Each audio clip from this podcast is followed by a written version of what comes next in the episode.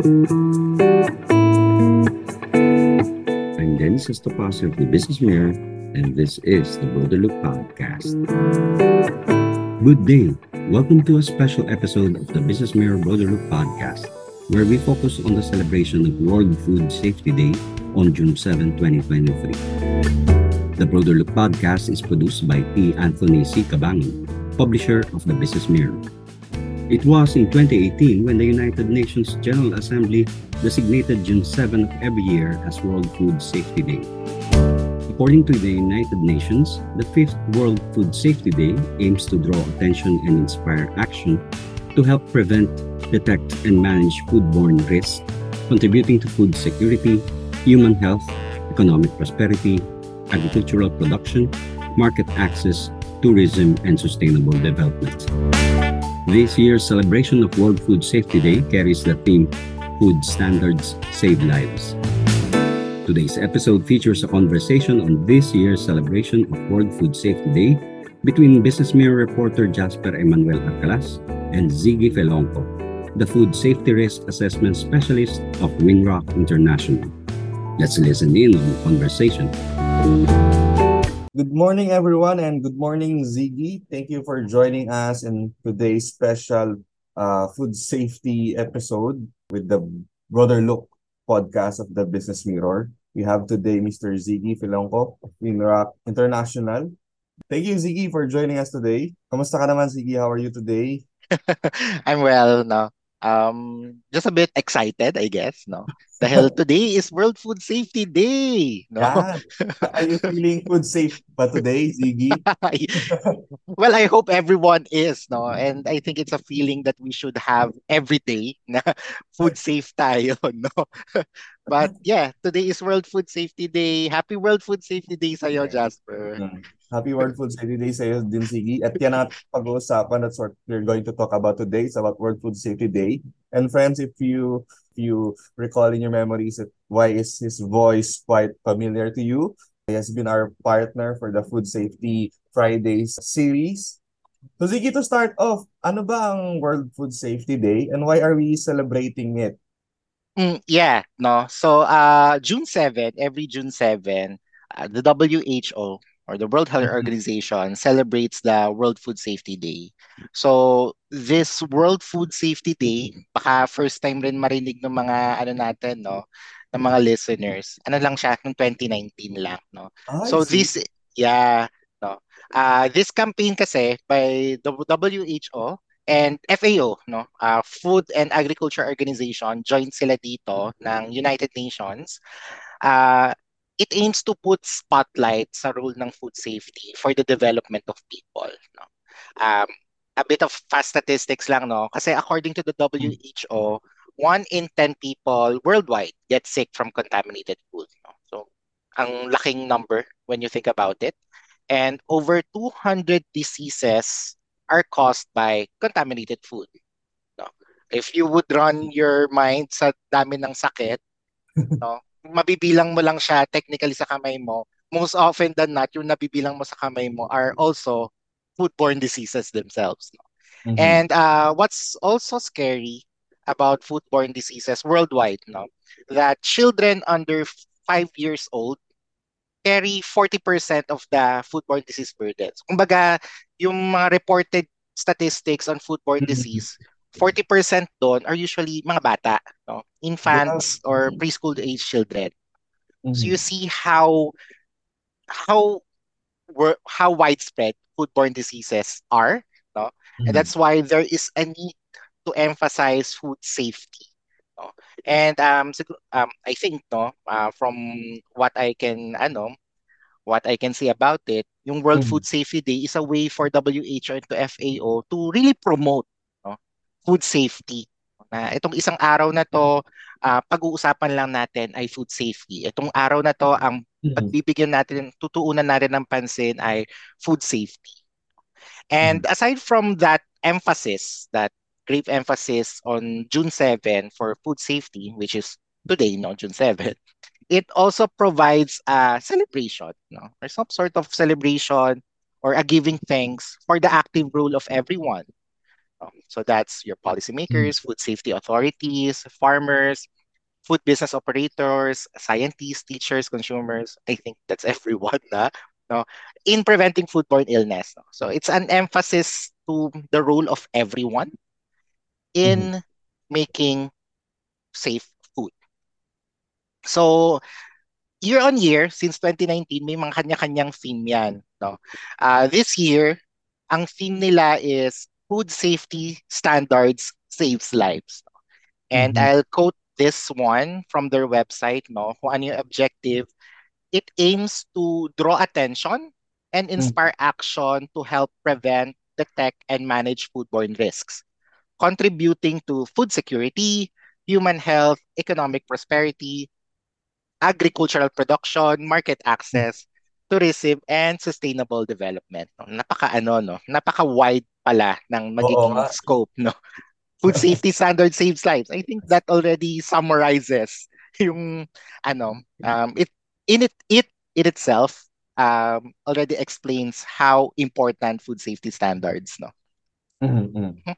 What are your thoughts on that, Siggy, dun sa, uh, on this year's World Food Safety Day uh, theme that is food safety standards save lives? How, alam mo how does it differ even before and how imperative that theme is today since, you know, we're back to, let's, I mean, I can say na ba? Now, somehow we're back to normalcy of our lives.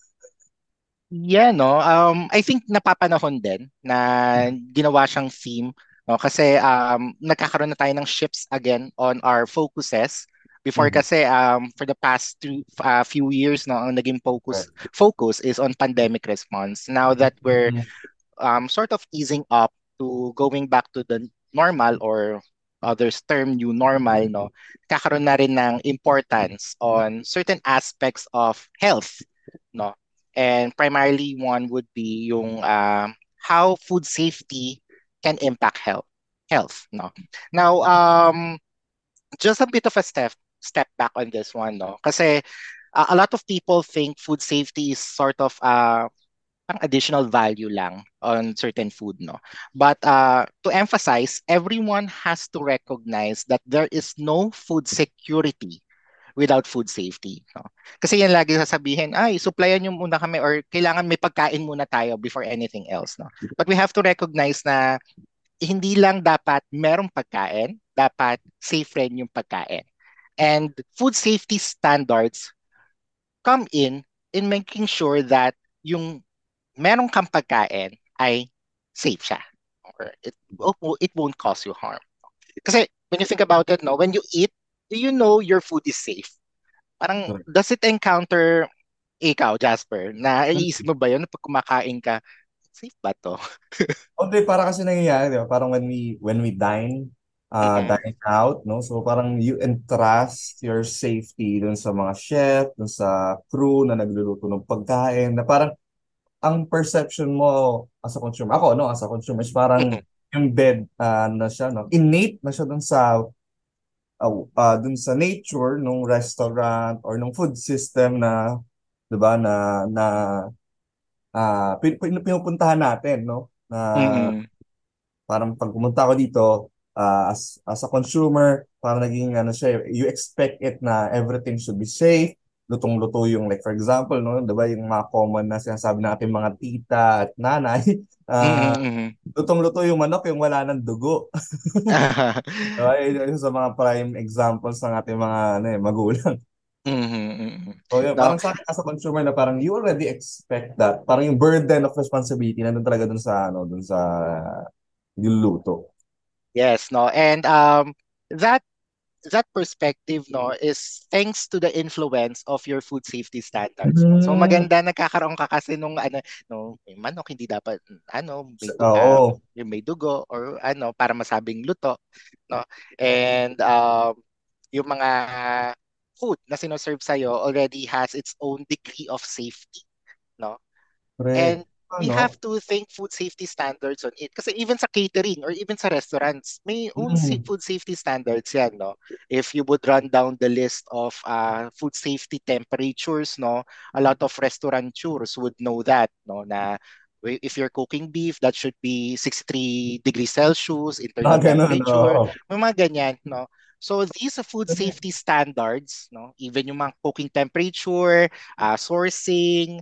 Um, what else? Microbial load ng mga certain ano, Oo, uh, consumer sa ano products. siguro, no? Yung mga, yun nga, yung mga, nabanggit mo yung mga microbes and bacteria. Like, naalala ko lagi, no? I mean, I think one of the two, not, correct me if I'm wrong, Ziggy, no? You're the expert here. Pero Mhm. I think the two most common na laging nababalita or napag-uusapang issue sa nasakit or foodborne illness causes yung salmonella at saka E. coli, di ba? Mhm, mhm. No, so these two kasi, these two microorganisms, no, are bacteria, no, are Mm. usually are enteric, no. Kumbaga nakikita yan sa Mm. mga bituka ng hayop or ng mga tao, no. Mm. Coliforms ang isa pang term, no.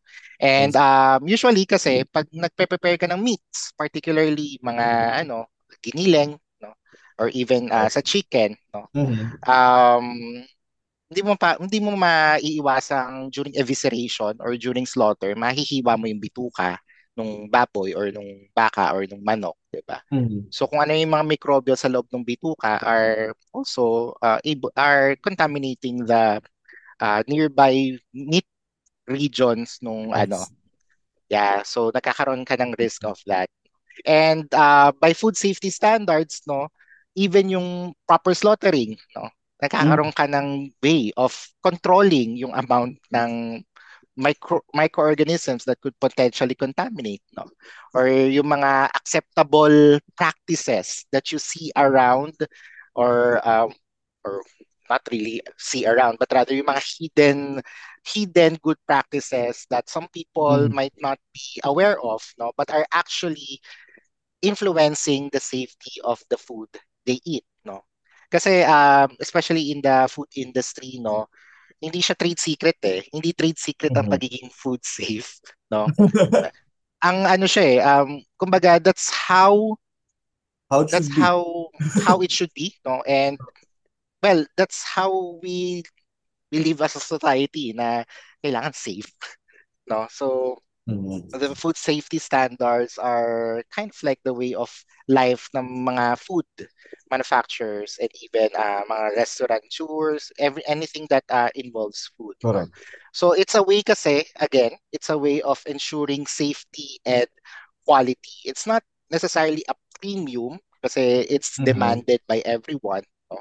Correct. Kasi yun din eh, no? Uh, society's um, concern on safety and placing premium on safety, nagkakaroon siya ng um, socio-economic implications, no? But that's a different matter altogether, no?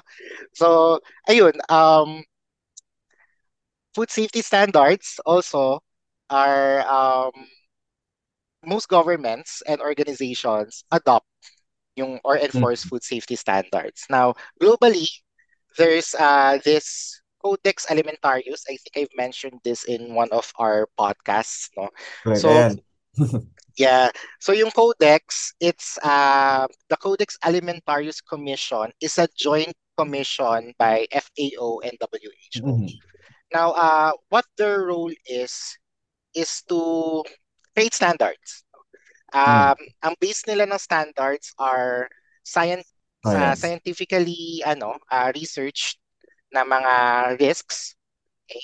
and they have these uh, different groups eh. Actually may mga joint experts commission on food additives no? JECFA yeah. So there's also joint expert committee on uh, veterinary drugs. So may mga ano may mga group of experts sila that their role is to identify how certain aspects of food or uh, developments or innovations in food can affect human health no so Mhm. here um they're living in an increasing uh, in a society that has an uh, that generates risks of it uh, by themselves no i mean Mhm. di ba ang dami ng food additives in the market ang dami ng uh, methods na pag-prepare ng food in the market no so these experts group look into the risks associated with this uh, different additives that are being developed or being innovated no? Uh, it looks into certain diseases no? That suddenly emerge because of innovations or because of evolution no? And um, from these researches no? Or from these discussions of these joint expert committees nagkakaroon ka ng basis for food safety standards so Mhm. I think from the top of my mind uh, uh ang latest ata nila is well sa US no is looking into yung tinatawag nilang forever chemicals if you're familiar PFAS medyo mahaba yung pangalan na PFAS eh but uh, ang Mhm. ang layman term nila is yung Forever forever chemical. chemicals no uh, these are found in your non-stick uh, items no? Yung mga non-stick waterproof no? Yung mga chemical coating niyan kasi syempre pag hinuhugasan mo rin yung waterproof paglalaban mo nawawash off din yung chemical layer na pupunta sa tubig. Ah.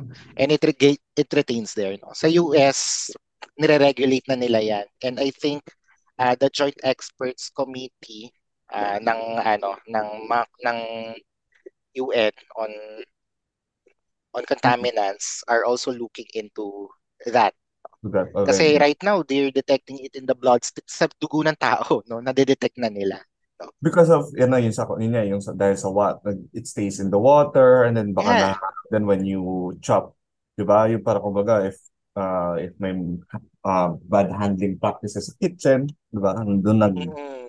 nagkakahalo or contaminate, doon nangyari contamination. Yeah, and particularly ano, drinking water kasi even yung mga filters hindi niya na eh, hindi mafi-filter yung forever chemicals eh. Yung mga filters are not built to filter out those uh, PFAS or so-called forever chemicals. Eh, Well, that's the latest uh, development on the side of US. Uh, not so sure within the European Union. Um, Mm. most often kasi nagiging focus na rin nila is on allergens. I So see. they're also introducing a lot of um, insights or a lot of standards no in regards to handling allergens no kasi there's also an increasing no uh, increasing scare or an increasing uh, incidence of allergic reactions to a variety of uh, compounds or chemicals out there Mhm. okay? Ayun, eh, mhm. To our listeners, no, kung medyo nate-technical kasi mga sinasabi Sige, yung point lang nating uh, expert today is that uh, aside from the local agencies that we had, and if you have listened to our previous Food Safety Fridays episodes where we had the chance to meet with the FDA and NMAS, there are also international organizations like the Codex, Codex Alimentarius Commission that provide us no, uh, scientific-based, empirical uh, standards on how we go about food safety, di ba? Hindi na siya basta-basta na, hindi, lutuin mo ng 40 minutes. Parang, but there's a science behind it. Why Mhm.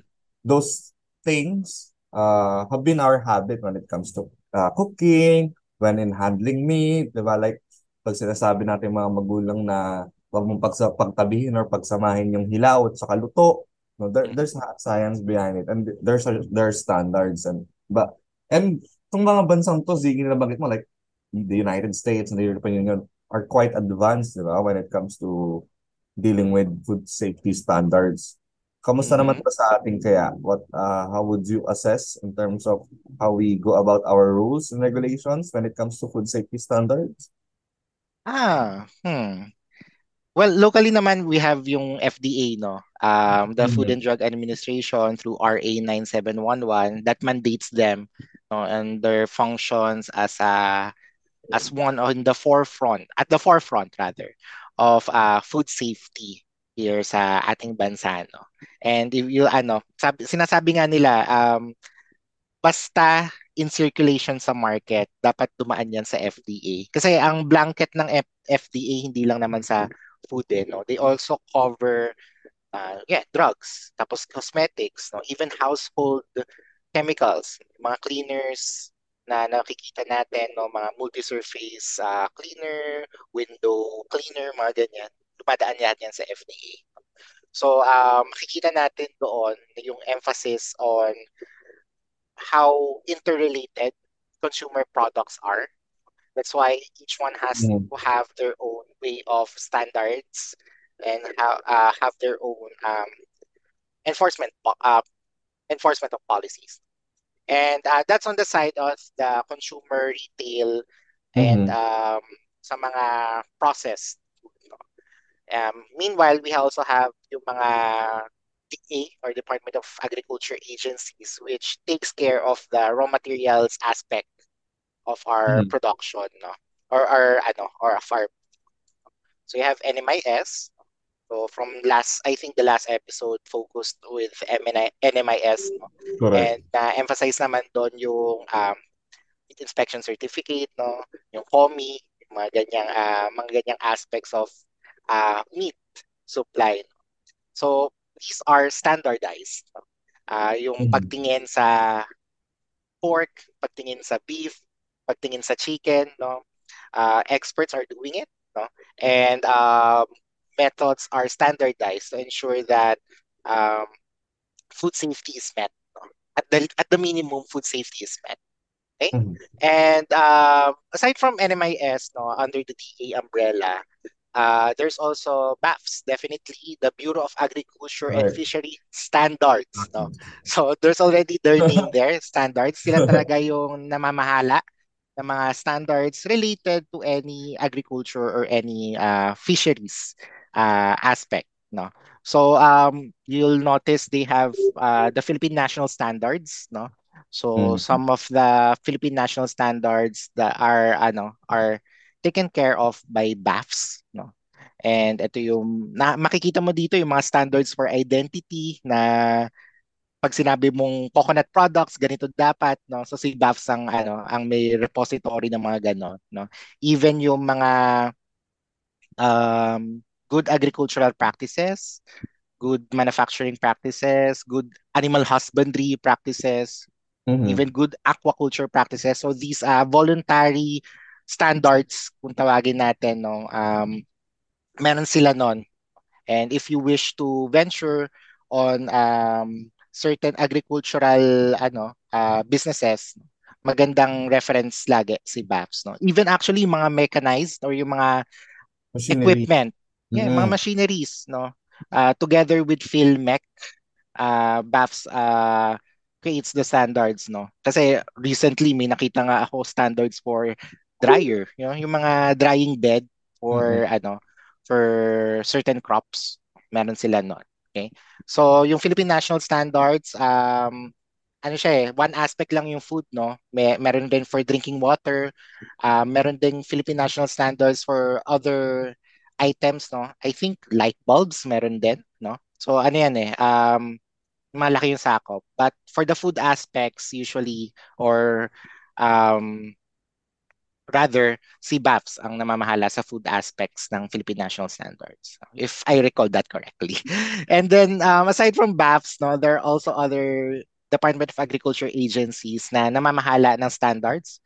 And at the same time, they also enforce the standards. No? So we have uh, the Bureau of Animal Industries, no? BAI.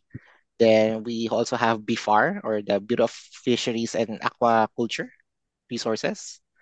And then uh, BPI, no? or the Bureau of Plant Industries. No?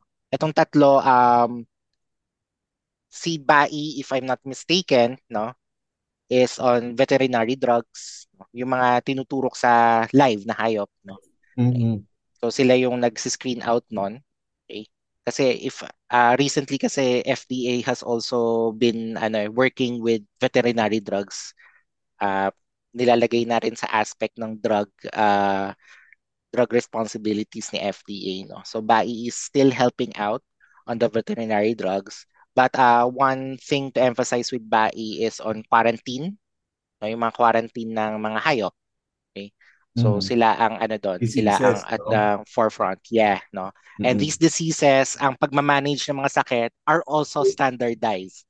So nakikita nyo no how food safety standards play a role even uh, in ensuring the safety of everyone. No? Kasi right down to the to the animal itself, merong food safety sto- standards na applicable sa kanya. No? Mhm. So, well, that's for BAI. Then for BPI or the Bureau of Plant Industries, uh, meron sila yung GAP, yung PhilGAP or Philippine Good Agricultural Practices, no? Kasi Mhm. dito, yung mga standards nito, um, amazing eh. I mean, for for someone who's uh, not necessarily out there in the fields no or in the farm farmlands no ma ano ka ma-amaze ka on how these standards are structured no merong emphasis on seed no? Yung kung saan ka bumibili ng binhi, no? Uh, ano yung mga components ng fertilizer na kailangan mong pagtuunan ng pansin, no? Mm-hmm. And you also have these um these certain aspects of environmental management that you also have to consider, no? So may aspect rin na kailangan uh, in coordination ka with DENR. Kasi uh, if I'm not if I'm recalling it correctly, no, um, one of the things that uh, contaminate our water supplies right now is also yung ano runoffs from agriculture no yung ah. because of indiscriminate use of fertilizers and pesticides no? nahalo siya sa tubig yeah no? nagra-run off siya sa ating households yeah no so there have been standards no uh, to ensure that this does not happen no kasi weird nga naman umiinom ka ng tubig tapos lasang fertilizer di ba or lasang pesticide So standards are there to ensure na hindi mangyayari yon. Okay? Mm-hmm. And then we also have the National Dairy Authority, no? So eh, usapang ano naman 'yan, gatas. Gatas. Oo. Yeah, so they have standards. Mga keso kasama din diyan. yeah, no. And also SRA or Sugar Regulatory. Correct. No? Agency. So sila naman usapang asukal, no? And then we also have PCA or PhilCoA or Philippine Coconut Authority. no? Okay? So usapang uh, coconuts, no? So they have um, kasi ang coconuts ang daming uh, daming products, no? Um, sa kanila um, one of the focuses is on the food aspect, no? Yung mga VCO, virgin coconut oil, no? Uh, nata, de coco, no? or other mm. food products coming from coconuts, no? So they also have standards for that. No? And uh, ito, itong mga DEA agencies na to, uh, the standards they do are taken care of by BAFS, the Bureau of uh, mm-hmm. Agriculture and Fisheries Standards. No? So yun, um, here in the Philippines, robust naman yung food safety regulatory agencies natin or FSRAs. No? So they have uh, they have functions related to making standards, they have functions enforcing these standards, and they also have functions in helping people understand these standards. No? So I think naman ano, uh, maganda yung ano natin, yung sistema natin when it comes to food safety, no. Uh, yun nga lang uh, yung uptake, no. Uh, and yung appreciation is much to be desired, I guess, no. Uh, kasi tanungin mo yung sa uh, tanungin mo ang common na Pilipino mm. no? Parang hindi niya mare-recognize yung role ng mga agencies na to towards the food they are eating right now no? So that's the ano uh, I think that's one of the calls then of the food safe uh, the World Food Safety Day.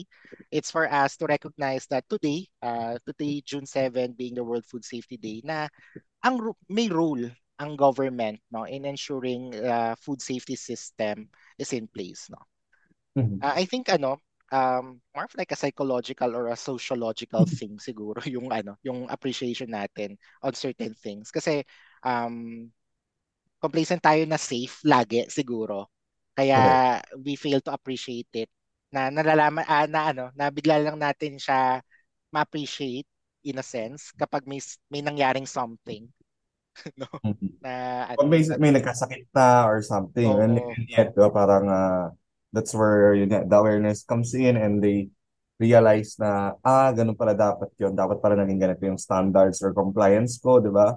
Yeah. Uh, the, the way uh, you explained it earlier, no, Zigis, napaka-comprehensive naman pala ng ating uh, existing laws and regulation, rules and regulations when it uh, come to food safety standards, di ba? Parang cover to cover, di ba? Parang sabi na farm to table yung covered. From the seeds to the to, to the uh, to the raw until to the cook, di ba? Meron tayong existing uh, uh, rules for that to cover them. Yeah. No. Pero, Pasensya na, Jasper, yung mga aso ata nagtatahulan sa labas. Baka marinig ng mga listeners natin dyan. Hindi, okay lang. Hindi mo siya dito. Kakat ko na lang. Right. Sige, pero ano, uh, like, in, in recently, ito lata, last, last week, no, may mga, may nabalita na may isang town sa, I think, sa Cotabato, no, yung mga, ilang mga estudyante, pupils, mga school kids, no, about 45, ay nagkasakit dahil kumain ng banana fritters, no, na niluto, na it turned out na ang nagamit, uh, nahalo dun sa pagluluto ay tawas, no? So yung ganitong bagay, uh, yung responsibility ba ay nasaan when it comes to food safety? this one yung sa processor itself no? Kasi um well when you when you look at ano eh I think this was reported na rin naman. And when you look at it uh, yung fault kasi is really on the one who prepared the food. Kasi na na nakuha niya talaga ay tawas no? So you have to look back um bakit niya nilagay yung tawas sa kitchen no um, bakit hindi labeled or hindi man lang niya kung labeled man bakit hindi niya tinignan no so these are aspects of standards that um kasi alam naman natin no uh, tinuturo naman yan even during uh, during elementary na always keep things labeled no eh na sasabihin ko sana, parang labeling issue yata yun. Ano, napag- oh, li- di ba? More of labeling issue lang siya eh. Yeah, and... Asin o asukal. oh, mm ano siya eh, naalala ko tuloy yung kwento ng friend ko na para hindi daw lang gamin ang asukal, lagyan mo ng asin na label. so, eh, well, uh, that's the jokes aside, no. Um, hmm. it's ano, eh, it's a labeling concern, eh, no. And um, the mere fact that um, we have been taught even during elementary sa mga science uh, subjects during elementary no na i-label mo ang product is already a testament on how far-reaching food safety standards are no? And for this case um ng food poisoning of using tawas I think maruya ata yung ano eh yung food no? Eh di ba may sprinkle oh. of sugar yon and uh alum powder or yung tawas in uh, local uh, language no is almost similar to sugar crystals so uh the the way of really preventing that from happening is really labeling and um may human aspect, no? Dapat chinek rin nung, uh, nung mismo nagpe-prepare ng pagkain. So, when you look back, no, bakit kaya nilagyan niya, bakit yung tawas nasa area ng kitchen, no? Or nasa area ng food preparation niya, no? Correct. So, may mga ganon. Or, if you trace back, baka yung pinagbilan niya ng asukal, nagkamali rin ng bigay sa kanya. Baka alum din yung tawas din nabigay sa kanya na pack instead of asukal. So mm-hmm. there are aspects of food safety standards that have been violated then in that uh, respect, no? Aside from labeling, no? Yung mga proper food safety practices of um, reading label, no? Storage, no? Particularly, mm-hmm. no? Talagang napaisip ako dun, bakit mo ilalagay yung tawa sa area na kung saan ka nagpe-prepare ng food, no? So, ayun, may mga, ano, may mga ganong aspects. Although kasi, ano eh, um, life is not risk no so um baka ano rin nagkataon lang talaga nangyari, nangyari nagkataon lang yung ganong incidents no? so may mga ganong uh, ganong aspects na tayong dapat tignan but if we hmm. are too complacent on it na ay nangyari na eh no? Or um nothing can do na na ano na eh na hospitalized na yung 45 na estudyanteng na kasakit no? Pag ganun yung nagiging ano natin perspective no? Uh, food safety standards or food safety in itself loses its hold no? And we became we become too complacent on it no? So mm. and then perhaps no from siguro ako lang to no? Mm-hmm. uh, that that, that uh, unfortunate event no? Uh, also shows na even our own households pwedeng mangyari yung hindi natin nasa na violation ng food safety standards di ba mm-hmm. uh, pa nagluto ka ng sarili mo, yan, banana ka sa bahay mo, then iba pala yung nilagay mo instead of brown sugar, di ba? Pwede mangyari mm-hmm. sa'yo. Kumbaga, uh, those standards, hindi lang siya behoove upon dun sa mga restaurants, restaurateur, sa mga chef or cook, or sa mga commercial, at the commercial or that, in that, in, and industrial level. Kumbaga, even our, our own homes, we should be practicing or be aware, cognizant of food safety, di ba? Mm-hmm. No. Uh, I think ano rin, uh, it's a matter of ano rin, of evaluating the risks, no. Sabi nga ni WHO, everyone is a risk manager, no. Uh, mm-hmm. sometimes we're complacent sa bahay because of um our calculated risk. Tayo lang naman yung kakain eh, no. So, kumbaga yung risk ownership nasa iyo na, no. There uh, kaya ano, kaya medyo may complacency. But uh risks uh, risk ownerships or um, the burden of the risk in itself changes in settings uh, depending on the setting. No? So kung if you're serving to people, medyo ano na yan, uh, mataas na yung risk. Correct. No?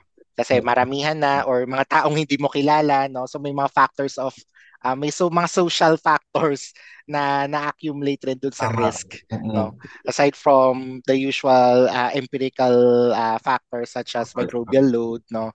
And um, other stuff, no? May social risk na, ay, hindi ko kasi kilala to. Pag namatay to or nagkasakit because sa sinerve okay, ko pagkain, irereklamo ako. Pero pagkakilala mo yan, let's say, ayun, kapatid ko lang naman yan. Sige, kahit yung nalaglag na sa floor, ipakain ko na dyan, no? So, yun, kasi may ano rin eh, may perspectives rin on, ano, on risks, on how we uh, carry, no, risk in itself.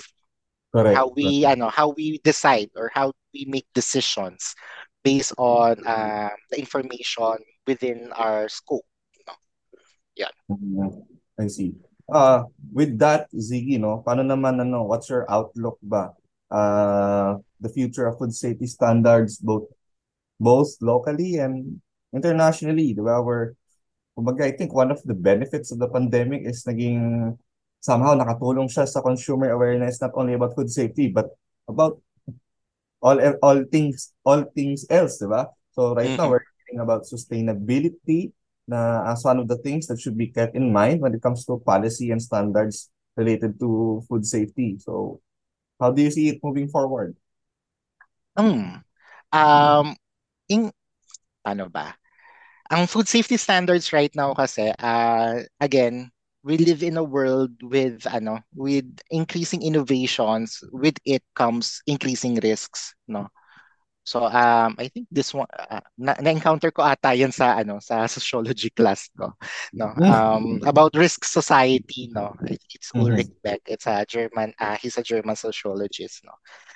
But anyway no uh, again we live in a society with an increasing uh, with increasing technologies or increasing amount of innovation and mm. with it comes increasing amount of risks as well no?